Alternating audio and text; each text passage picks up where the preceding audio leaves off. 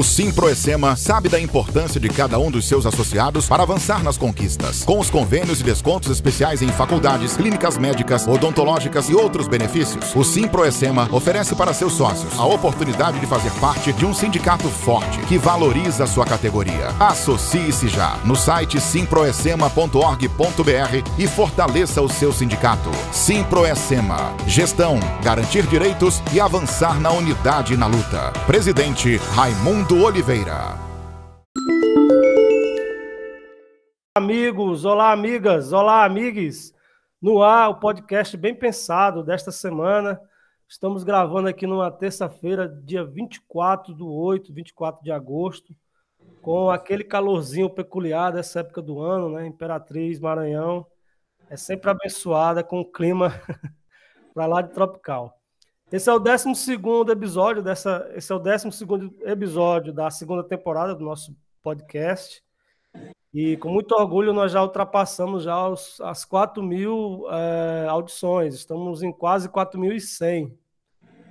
E a gente recebeu um e-mail. na é, eu, eu tenho divulgado aqui o e-mail do nosso, do nosso podcast para a galera que está mais distante de Imperatriz, né?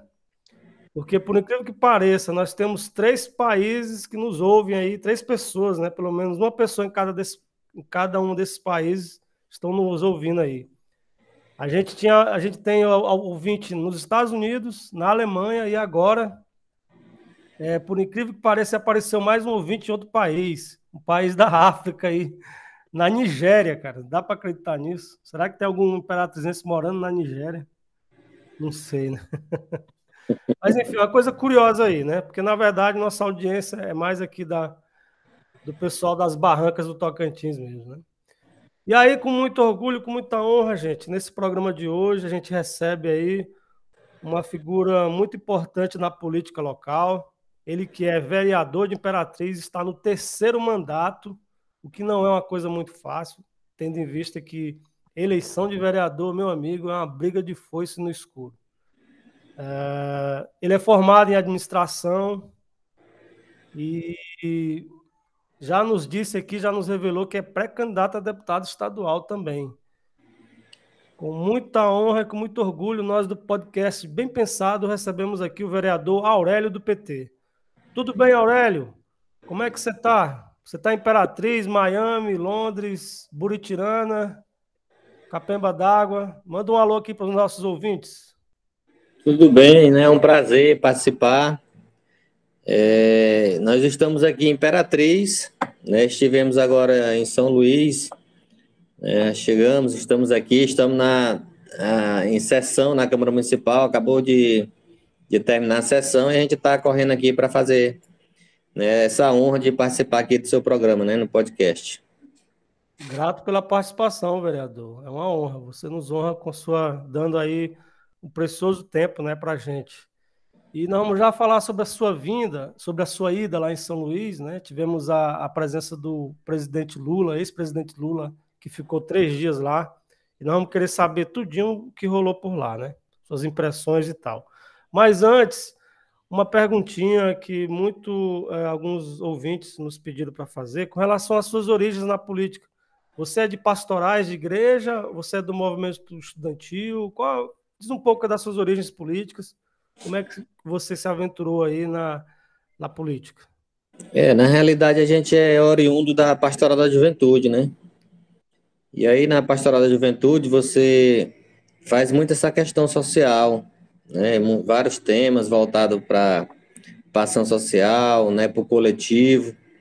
E aí eu fui pegando gosto pelas, pela coisa, né? De ajudar as pessoas, ajudar o bairro, melhorar a infraestrutura do bairro, né? A gente, na Pastoral da Juventude, fez caminhada ali do bairro Vila Nova, onde eu moro, né, até a prefeitura, né, pedindo ali infraestrutura na rua principal da Vila Nova, né, que era e ainda é a rua Euclides da Cunha, e a gente foi pegando gosto, e depois os companheiros né, viram a necessidade de ter um candidato né, a vereador da Vila Nova, e a gente, né, conversando num grupo de jovens, né, resolvemos, né, todo mundo junto no coletivo, né, lançar o nosso nome para vereador. Comandante Aurélio, você esteve em São Luís na última semana. e com certeza deve ter algumas novidades aí. Por lá esteve o ex-presidente Lula, que participou de uma agenda vigorosa, com, é, se reunindo com lideranças políticas, se reunindo com movimentos sociais. Você foi para lá na, no dia 19 mesmo, ou você foi um pouquinho antes, um pouquinho depois? Como é que foi? Eu fui no dia 19. Eu fui é, participar do, do único evento né, com o presidente Lula, que era o, o movimento com os movimentos sociais, né, MST e o PT, o próprio PT. Né? Então, esse encontro aconteceu na FETAEMA, né, onde a gente esteve lá ouvindo o nosso presidente Luiz Inácio Lula da Silva, né, eterno presidente. E aí, e... qual... Sim, pode falar. E aí a gente, né, é, o Lula, a sua principal missão no Maranhão foi ouvir a liderança, né, ouvir os movimentos sociais, né, ouvir o povo, né, o, do, do sentimento do Maranhão, o que está acontecendo no Maranhão, né, fazer essa coleta de dados, o que, que o povo está querendo de novo, né, no, no, no, futuro ou próximo governo do, do Lula. Né, Lula é, disse que está disponível né, para ser candidato a, a, presidente do nosso país. Né, se o povo né, fazer esse chamamento a ele, ele não vai negar, então ele disse que está pronto. Né, não fez a declaração ainda que é pré-candidato a presidente, mas disse né, que está disponível, né, está no campo. Né, precisou do homem, o homem disse que está disponível para jogar bola. Muito bem. Que coisa realmente. E fazer o gol, né? É, exatamente. é, comandante Aurélio, nós sabemos né, que nos últimos cinco anos, vamos dizer assim, tivemos uma conjuntura muito difícil para as esquerdas. Desculpa no país, no Brasil principalmente. E tivemos um golpe né, contra uma presidenta legitimamente eleita, tivemos uma operação conhecida por Lava Jato que claramente não respeitava o direito ao contraditório, não respeitava o direito constitucional de ampla defesa. O próprio juiz era o próprio juiz na época era quem investigava. E isso tudo está vindo hoje né, a público, né? A própria Folha de São Paulo, a própria Rede Globo tem noticiado, né? E que esses casos aí estão ficando mais claros. A gente está vendo que, na verdade, houve realmente um, uma, uma realidade conspiratória que acabou colocando o, o ex-presidente Lula na cadeia e impeachmentando a Dilma Rousseff. E aí, naquele tempo, a gente via muitas pessoas, muitos políticos, inclusive aqui no Maranhão, que brandavam, né, berravam contra o PT, contra o Lula. E parece que muitos, muitas dessas figuras a gente tem observado que andam mudando de, de posicionamento, andam mudando de, de, de, de postura. Como é que você avalia isso? Você acredita isso aqui? E, e por que, que esses políticos estão, mudaram assim essa posição ultimamente? Primeiramente, a gente, a gente está no governo né? Um governo que ele vive de crise, né? Ele se alimenta de crise, ele se alimenta de conflito. Então, tanto a classe política como o povo em geral está tá se cansando desse governo, né? Tanto conflito agora mesmo, né? O 7 de setembro, é a ameaça de invadir o Supremo Tribunal Federal, é a ameaça de, de, de invadir o Congresso, né? Assim como foi feito né, nos Estados Unidos, na época lá na eleição lá de Trump. Então, assim, vive um, um tensionamento muito grande, né, a nossa república. E aí, como falado também, a gente, hoje o nosso povo passa fome, né, 19 milhões de pessoas passando fome, 34 milhões de pessoas estão no estado de insegurança alimentar, né, o PPP, que é o Programa de Aquisição de Alimentos de, da Agricultura Familiar, né, parou de existir, né, no governo Lula existia muito bem, né, fazia o, o fomento aí da, da agricultura familiar, os agricultores podiam comprar e vender, né, se alimentar, e lazer e fazer aquisição né, de produtos. Então a gente percebe que é um, um, um governo capemba e aí, por isso, né, a classe política, uma grande parte da, da, da, classe política, né, reconhece a liderança do presidente Lula e reconhece também que nós estamos passando por uma ameaça né, de, de, de, de uma própria ditadura, né, de um rompimento aí da nossa democracia, né, que não é tão, tão velha, uma democracia que é nova. Né, e aí, quando a gente estava gostando da coisa, né, vem um governo desse, né, ilegítimo aí, e faz esse tanto de, de, de, de ameaças e de lambanças né, durante todo esse período. Então, é, a classe política, o Lula está cons conseguindo né, também né, dialogar com a classe política, né, não, não só também os partidos de esquerda, como também os partidos de direita, né, tentar fazer aí uma colisão aí para a gente tentar tirar o presidente nas urnas né? Ou, ou na, no impeachment, né? Que eu acho assim pouco pouco provável, mas na, nas urnas eu acredito que que a gente consegue tirar, né? Com a união dos partidos, né? Com os democratas, né? Desse país, porque os democratas não muitas das vezes a gente pensa que é só quem está na quem está na, na, esquerda ou quem está na direita. Tem muito democrata que nem, nem da direita nem da esquerda. São pessoas comuns, né, que na hora do chamamento, que vê que a democracia está correndo perigo, nessas pessoas vão aparecer, já tem pesquisas, já relatos de muita gente aí que não, não segue nenhum partido, mas que vão defender a democracia já já, né? Sim. É... Você sentiu lá, quando você esteve lá com o presidente Lula, você sentiu que ele possui algum tipo de amargura, algum tipo de mágoa com relação ao que aconteceu, a tudo que aconteceu com ele, com o PT? Você sentiu alguma coisa assim por lá? Não, na, na fala do presidente Lula, né, tanto lá como também várias e várias entrevistas, ele disse que depoimento dele, na, na própria delegacia também, quando ele estava preso, né, na, na cela, corrigindo aqui, ele disse que não tem mágoa de ninguém, né, que não guardou mágoa no coração, né, que vem para fazer a união, né, que vem para trabalhar para melhorar a qualidade de vida do nosso povo. Ele não vem com esse revanchismo, né, com, com essa espada na mão. Ele vem Lula Paz e Amor novamente, né, assim como foi em 2000, né, vem para traçar aí um, uma nova esperança para o nosso povo brasileiro. Né? Aquilo aconteceu devido a uma conjuntura muito ruim, o nascimento de fake news, os Estados Unidos também interferiu né, na pessoa do Moro também, que era um, um, garoto aí dos Estados Unidos. E aí o judiciário entrou na confusão, no clima, né?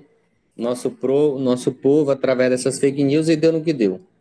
Mas agora é botar a bola para frente, sacudir a poeira, assim como o presidente está fazendo, né? Visitando a região Nordeste, né? E ver se a gente ganha né, esse jogo. A gente vai ganhar esse jogo. Porque, Carlos, a gente, a gente percebe né, que o nosso povo não está satisfeito né, com, com o governo Bolsonaro. As, as, as pesquisas né, de intenção de voto falam isso. Né, Bolsonaro aparece aí entre 21 e 23. Né, no primeiro turno, Lula já aparece com 40, e no segundo turno, né, o Lula ganha disparado. Então, quais são os motivos né, que leva a isso? É a, a, as mortes né, provocadas pelo Covid-19 chegando a 600 mil pessoas, né, um governo que não está preocupado né, com essa questão do distanciamento, com a questão das máscaras. O governo agora, é, o governo agora, o presidente começou a falar que vai né, fazer um decreto aí extinguir o uso de máscara. Né, a gente vê que, que a doença ainda não está resolvida, né, que ela pode avançar ainda, né, com essa nova cepa aí. Então, a população começa a perceber isso, que o presidente vive de conflito e não gosta do povo. Né? Tem um aumento da, da gasolina, né, que hoje Imperatriz já chega a, a seis reais, tem pôr de gasolina aí a seis e vinte, né, o, o preço da, da gasolina. Por incrível que pareça, né, com, com essa política do governo, né, a gasolina é regulamentada pelo valor do mercado né, internacional. Né, o Brasil é autossuficiente em petróleo. Então, né, esse aumento da gasolina né, é uma decisão de governo, né, uma decisão do governo, né, que regulamentou a gasolina né, no preço internacional. Então tá no que tá aí. E aí, essa gasolina, a gente acredita que até o final do ano ela possa estar tá aí entre 7 e 8 reais. Aumento de alimento, o gás de cozinha agora que chega a 100 reais. Tá um horror, né? viu? Tá um horror. Quase o... no limite do, do, do, do, assim, do insuportável mesmo. Aqui a gente trazendo aqui para o nosso quintal, né, são aqui mais de 8 mil casas do Minha Casa Minha Vida, né, que não vai nem para frente nem para trás, então o programa habitacional né, desse governo não existe, né, não existe. Então o povo está vendo tudo, toda essa questão, né, inflação acumulada do, dos últimos 12 meses, Carlos. É, medida agora já chega a 8,99 de inflação. Né? A tá taxa Selic. inflação. Pois é, a taxa Selic está subindo, né? O juro estava baixo, agora pode chegar agora na última rodada a 7%. Será que a gente vai voltar na época do Sarney, onde os preços das coisas subiam diariamente? É, o mercado, na realidade, já está começando a abandonar aí a, essa política econômica do governo, né? É, puxado aí pelo capitão aí deles aí, o capitão Guedes, né? A gente vê aí que esse aumento de gasolina aí, voltando um pouquinho para gasolina, nos últimos 12 meses já chega a 41, 41% só de aumento de gasolina. Então as pessoas estão sem trabalhar, né? Muita gente sem trabalhar, nós estamos chegando aí a quase 15% da nossa população, né, sem trabalho. As pessoas estão sentindo indo, cara, é um desgoverno, né? O governo aí, como a gente já falou, só vive mesmo de, de, de, de conflito, né? não tem uma política social, né? não tem um plano de governo para que as pessoas possam né, comer tranquilamente, né? fazer suas compras, ter seu emprego, que o emprego é o que dá dignidade à pessoa humana. Então as pessoas estão no desespero. Né? E aí a, a pregação mesmo do governo é, é arma na mão, né? esse, esse conflito religioso, né, acerbado, e por aí vai. Mas, Aurélio, você, você acredita que existe alguma possibilidade do Bolsonaro aprofundar um golpe aí, da uma de 1964? Ele tem, ele tem feito umas ameaças aí, ele tem dito que é, pediu impeachment do, de dois ministros né, do STF, e disse que já mandou já, inclusive, uns caças planarem por perto lá do prédio do STF para quebrar as janelas. Então tem várias loucuras que estão acontecendo. E você acha que ele vai para frente com essa história de golpe, de querer dar golpe? A minha, a, a minha opinião é que a gente né, tem uma tensão, né, uma tensão muito forte. Eu não acredito no golpe, mas a ameaça é muito forte né, que ele vem provocando entre os poderes. Né, os poderes estão né, reagindo, a gente vê que devagarzinho né, o STF está começando a reagir, o TSE, né, o próprio Congresso aí, várias pessoas aí, várias lideranças criando juízo e vendo né, que é provável, né, é provável ele tentar um golpe. Eu tenho certeza que ele não, não, não, ele não consegue dar o golpe, mas ele pode tentar dar esse golpe e ele vai é, fracassar. Mas de tentar, eu acredito que ele pode tentar sim dar o golpe, só não acredito no, no, no é, numa vitória, né? Que ele saia vitorioso nesse golpe. E vai ser um golpe aí fracassado. Mas o que ele vem incentivando aí, Carlos, né? Para as pessoas comparecerem aí ao 7 de setembro, inclusive aí armado, né? Pessoas armadas então isso pode dar um conflito muito grande, pode dar um rebuliço aí forte, e a gente não sabe aonde isso pode, pode chegar.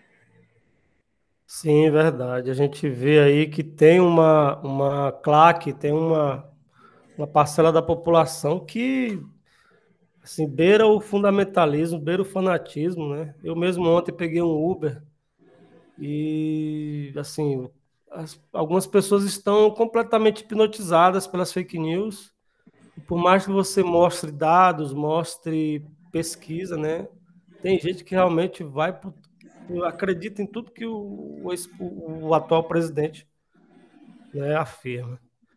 É, vereador, deixa eu lhe perguntar mais uma coisinha aqui. Você acha que em fracassando o golpe, o Bolsonaro ele pode vir a, de repente, ano que vem, né, liberar aí um recurso volumoso para pagar o auxílio emergencial, liberar vacina, querer dar uma de bonzinho e tentar chegar, chegar pelo menos no segundo turno? Você acha que ele pode usar dessa estratégia?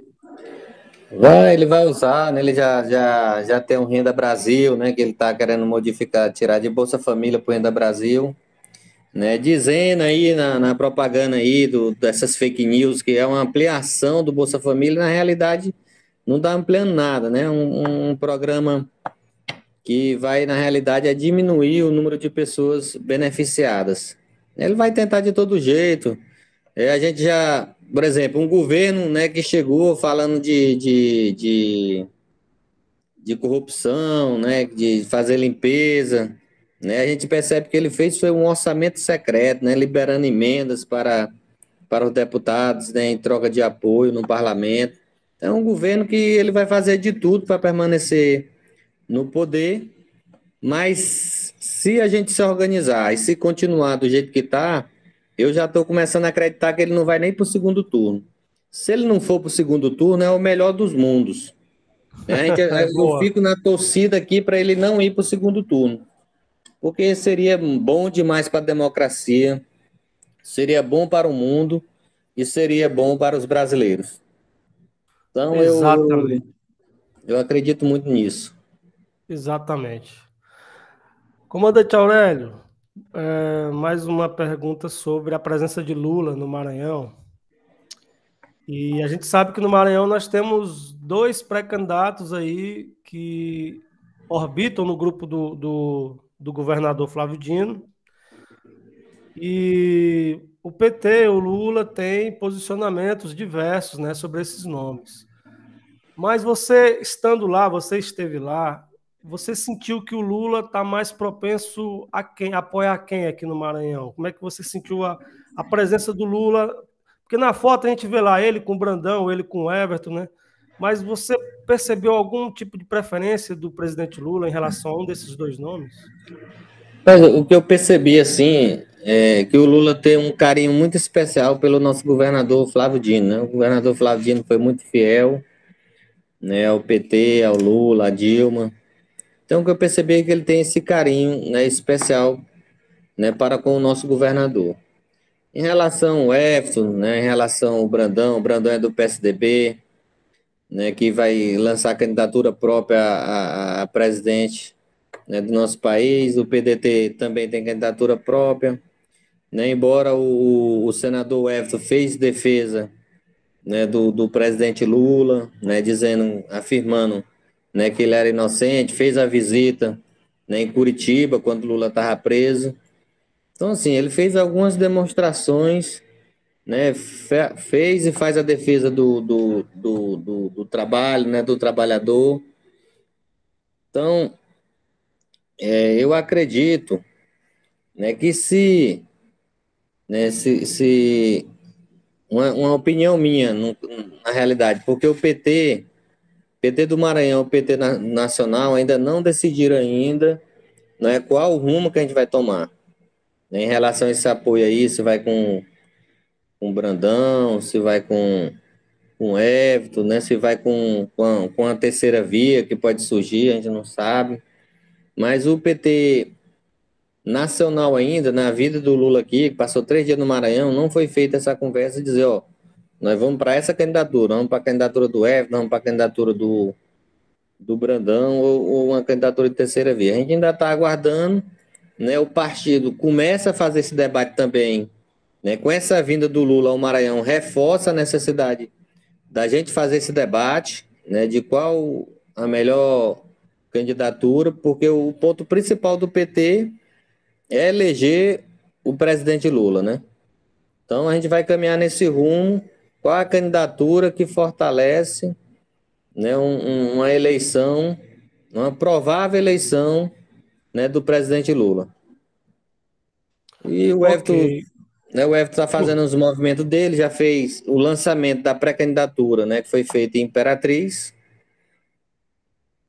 né, já já está tendo sim, outros, sim. outros encontros regionais. O Brandão também está fazendo também os encontros regionais. E também a gente espera também uma posição do governador Flávio Dino também, né, Carlos? Porque até agora também o próprio governador ainda não tomou essa decisão.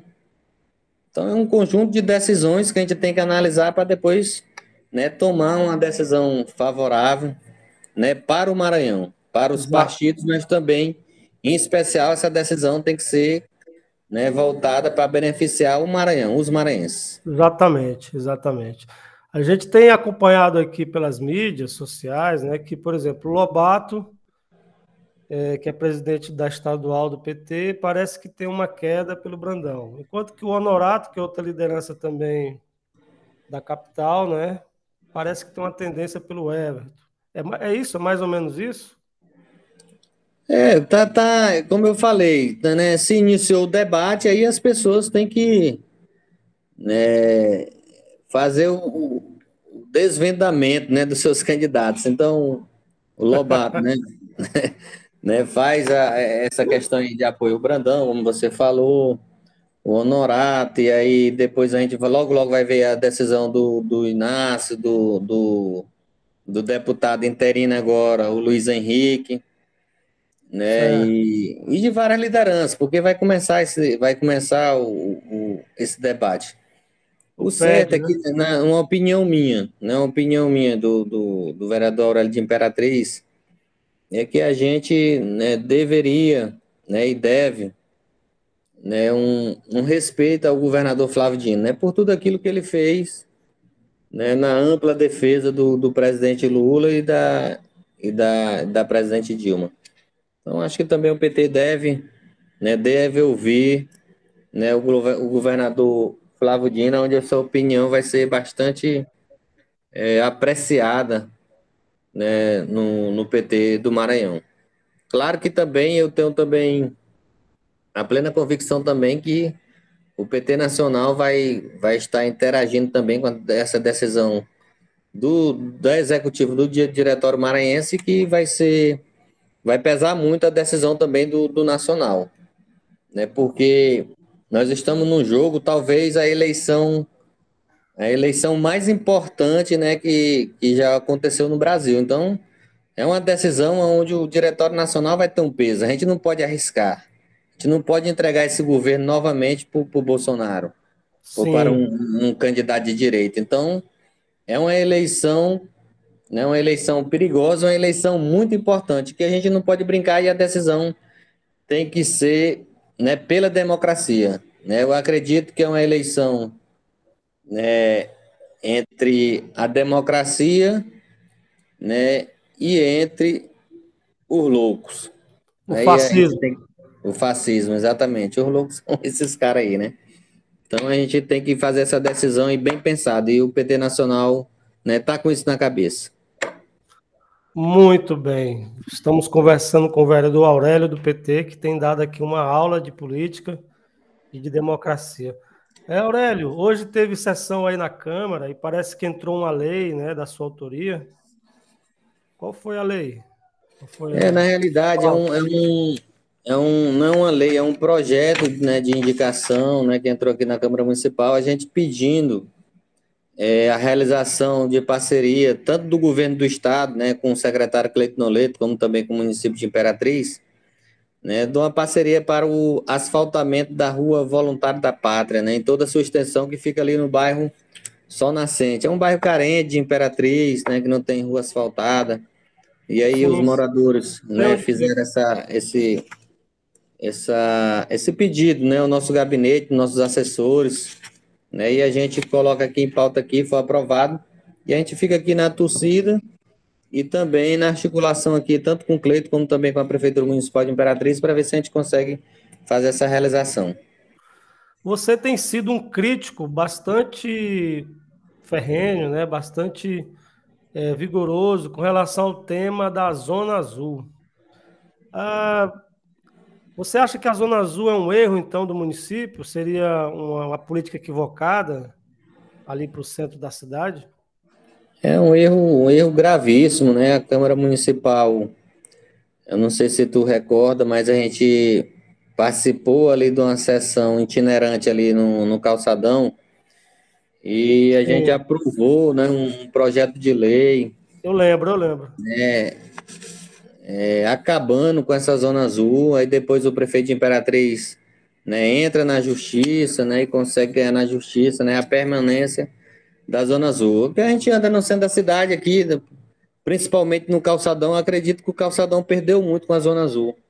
Você anda aqui na Dorival Pinheiro, você vê os estacionamentos, a maioria vazios.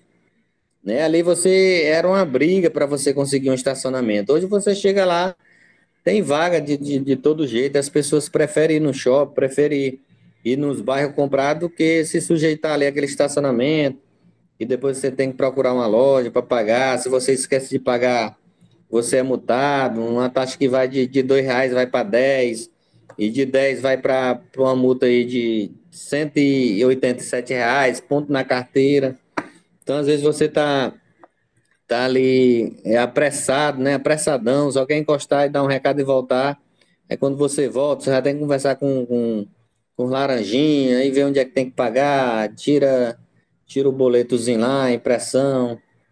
E aí, assim, tá dando muito estresse, né, na população. A população, a gente já tinha pesquisa naquela época que a maioria, né, do povo de Imperatriz, mais de 80% era contra a Zona Azul.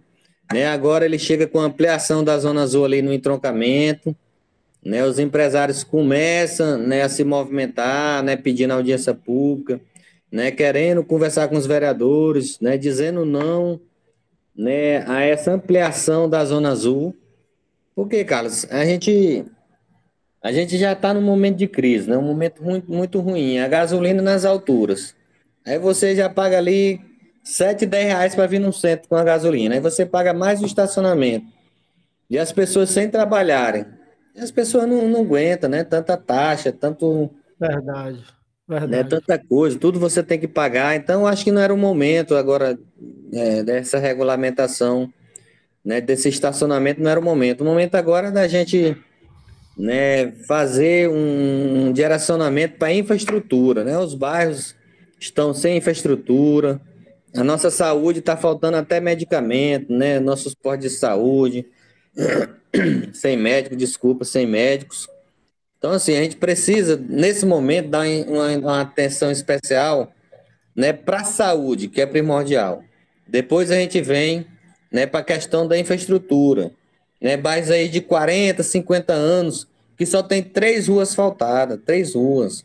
Nós estamos chegando no orçamento público Imperatriz a quase um bilhão de reais. Então é muito dinheiro. Nossa, né? Muito Falta dinheiro. aí do, do, do, do, prefeito de Imperatriz. Né? Muito prioridade. Né? Prioridade né? para essas plataformas né? que ele defendeu é, durante a, a, campanha dele, saúde, infraestrutura. A gente não vê esse avanço, né? educação, a gente não vê também a educação avançando. Agora mesmo está uma confusão danada dessa volta às aulas na volta às aulas na cidade de Imperatriz, professor sem internet, professor sem tablet, sem, sem, sem notebook. Então, aquele professor, Carlos, que às vezes ele dava aula na casa dele, mas era um notebook, né, da, da um notebook da família toda. da família e um computador de mesa. Né? Às é. vezes, como é que ele vai arrancar esse computador de mesa e levar para a escola? Então, era, um, era o computador da família, o notebook da, da, da família. Então, os professores estão indo para a escola sem saber o que fazer, porque não tem como levar o computador. Né? A internet, o professor tem que usar os dados móveis dele, né? do próprio professor. Né? Na inter... Às vezes a escola tem, tem internet, mas só pega numa sala só. A internet é tão ruim que só pega numa sala só. Nossa. Então, assim, tá, tá, tá muito capemba, né? Essa questão da, da aula imperatriz. Então, onde o prefeito podia dar prioridade para isso, para essas plataformas que eu acabei de falar, ele dá prioridade para a Zona Azul.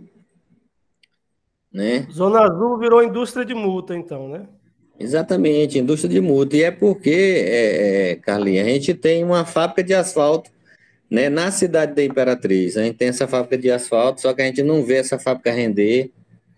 Né? Inclusive agora, a gente conversando agora com alguns vereadores, a gente vai montar a comissão de vereadores para a gente iniciar né, as visitas aos postos de saúde, ao hospital municipal, né, às creches, às escolas, aos bairros, né, montar uma comissão para a gente fazer né, essas visitas e cobrar né, do prefeito de Imperatriz a melhoria da, da infraestrutura da cidade, a melhoria da qualidade de vida do nosso povo, que a gente não consegue avançar, Carlos. E assim eu estou bastante pessimista né, com esse governo do, do, do Assis. Né, que a gente não vê a cidade progredir. Você pergunta assim, qual é a grande obra do governo Assis na cidade de Imperatriz com recurso próprio, com recurso do, do Tesouro Municipal? Não tem, é só a limpeza do canteiro central, ali da BR-010.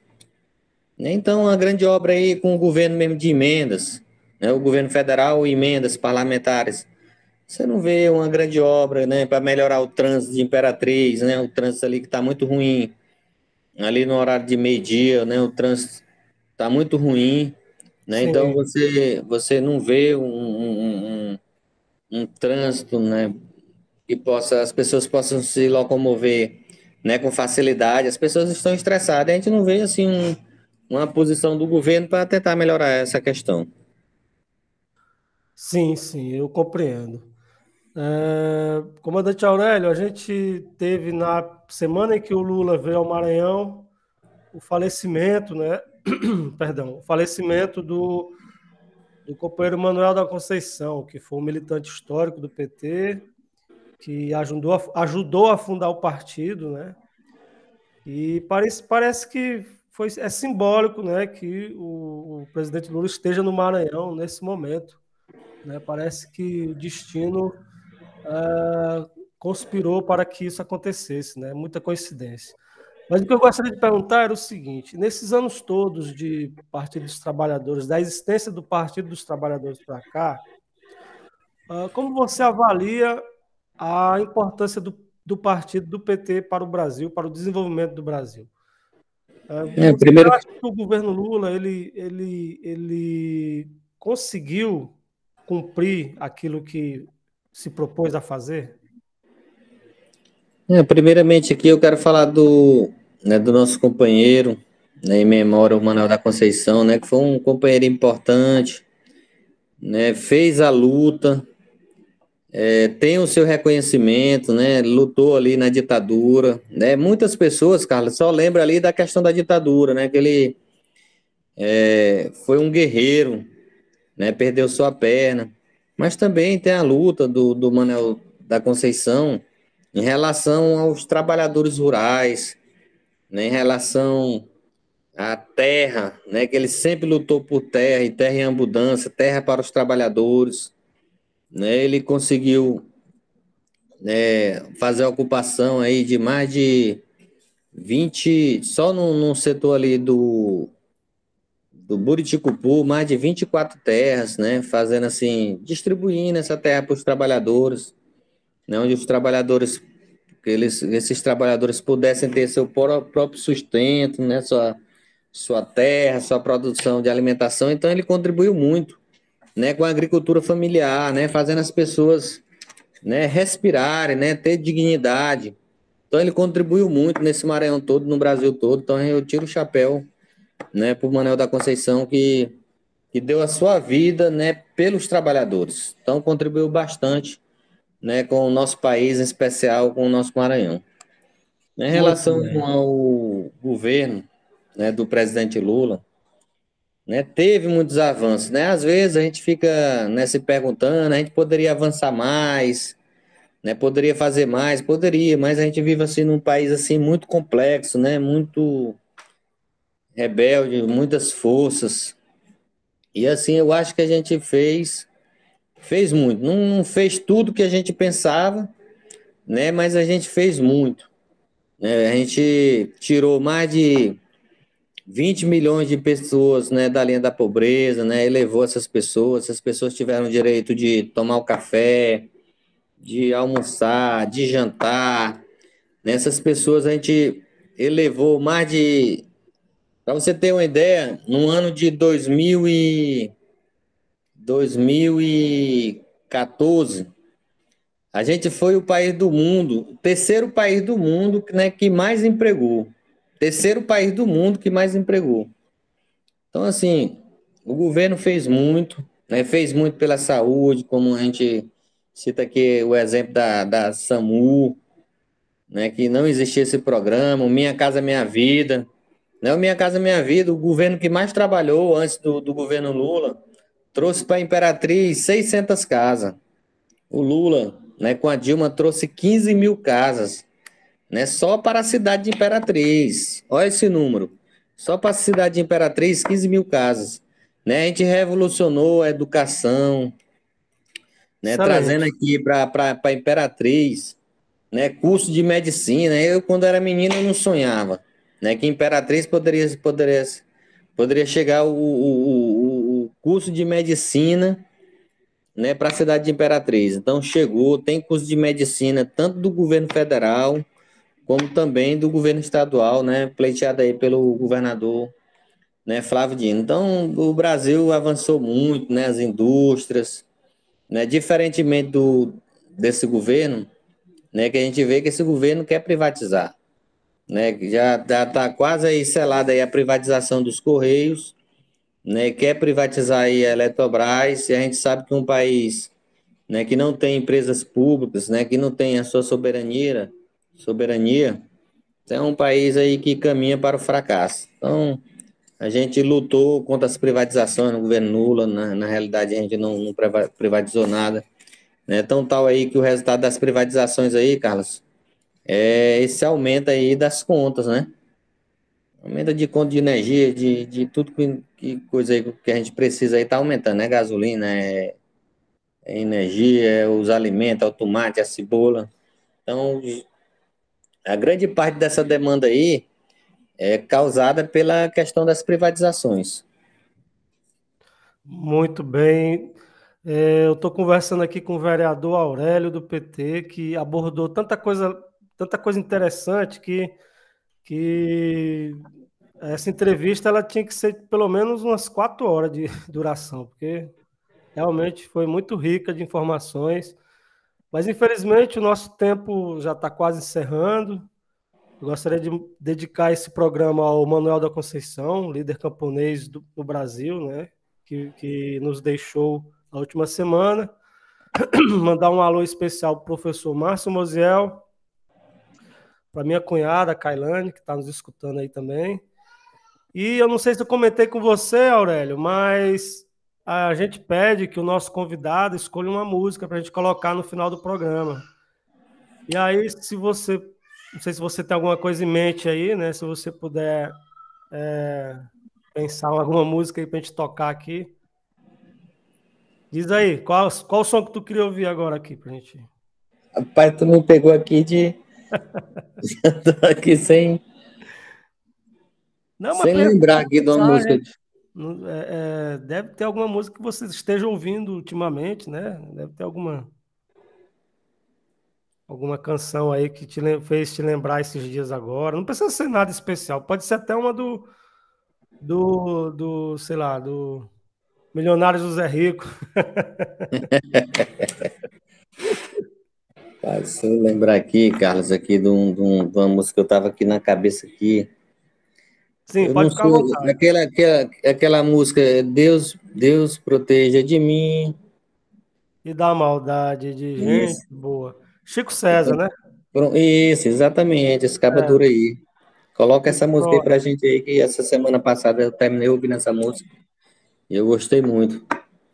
Pronto, e, e, e, Carlos, é, lembrar também, né, para o nosso povo aí que está em sintonia aí né, no podcast, que Opa. Lula conseguiu mais uma vitória, né, que já muita gente já está sabendo, né, que foi aí né, do sítio do Atibaia, né, a 17 vitória, né, Lula aí mais uma vez aí sendo inocentado, né, o, o, o, esse, esse, essa decisão aí sendo arquivada, né, mais uma denúncia aí sendo arquivada aí, não existe mais.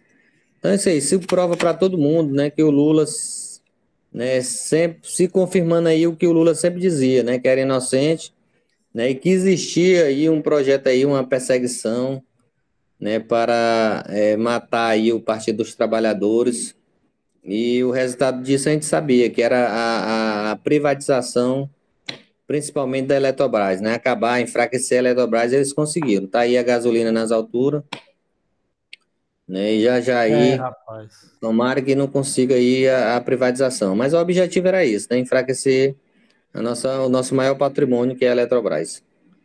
Olha lá aquela estrela que não quer se apagar, não é? E pensar que há quatro anos atrás a gente era meio que até discriminado, né? Às vezes por dizer que, que era de esquerda, ou que era petista, ou que era comunista, ou que. Enfim, nós estamos vendo aí a história revirando, né? a história mudando. E eu acredito que há uma possibilidade muito grande do Lula realmente se eleger novamente a presidente da República. Vejam só como a história é dinâmica, como a política é dinâmica, né? Bom, gente, eu conversei aqui com o nosso querido vereador Aurélio, que nos trouxe informações importantíssimas. Esse podcast aqui está super importante essa semana. Agradeço aqui a todos que nos ouviram até aqui, agradecer ao vereador Aurélio e se você quiser dizer mais alguma coisa, vereador, fica à vontade. Nossos microfones estão à sua disposição. É, né, é, agradecer né, a oportunidade de estar é, no seu programa. É um programa que é dinâmico, né? um programa que cada dia que passa é mais respeitado e mais ouvido. Então, né, tem audiência, né? então que cada vez mais né, esse programa possa crescer, porque é um espaço aberto, né? É um espaço onde a pessoa pode falar o que pensa. Então, quero lhe parabenizar né, pelo estilo do programa. Né? Só sucesso a você e o meu muito obrigado. Valeu, meu líder, vereador Aurélio do PT. E aí, depois da vinheta, curta aí esse super som, essa canção belíssima do cantor e compositor paraibano Chico César. Deus me proteja de mim. Obrigado, gente. Até a próxima. Valeu.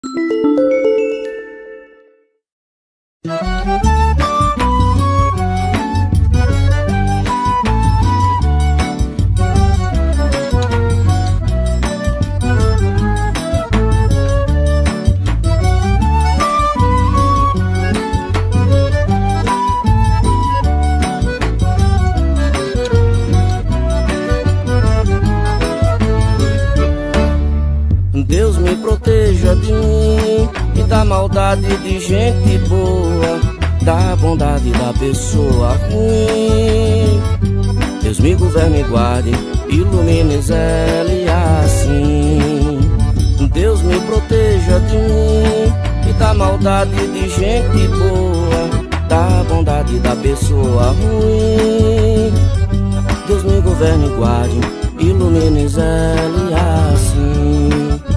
Caminho se conhece andando, então vez em quando é bom se perder. Perdido fica perguntando, vai só procurando e acha sem saber. Periga se encontrar perdido, deixa sem tecido, não olhar, não ver.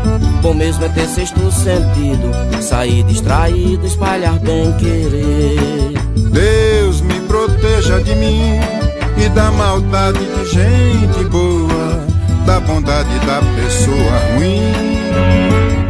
Deus me governe e guarde, ilumine Zé assim.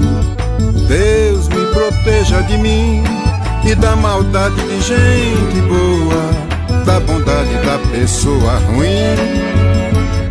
Deus me governe e guarde, ilumine Zé assim.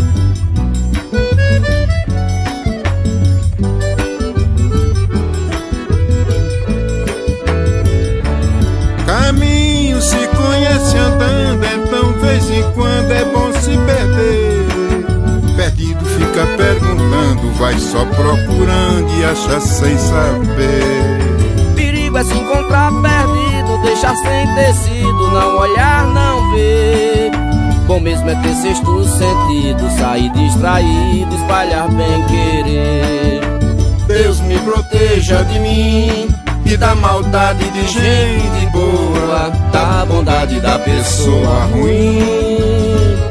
Deus me governe e guarde, ilumine zele assim. Deus me proteja de mim e da maldade de gente boa, da bondade da pessoa ruim. Deus me governe e guarde, ilumine zele assim. Obrigado, meu amigo Chico César. Foi um prazer muito grande poder cantar essa canção maravilhosa com você. Obrigado, meu irmão. Salve, Dominguinhos.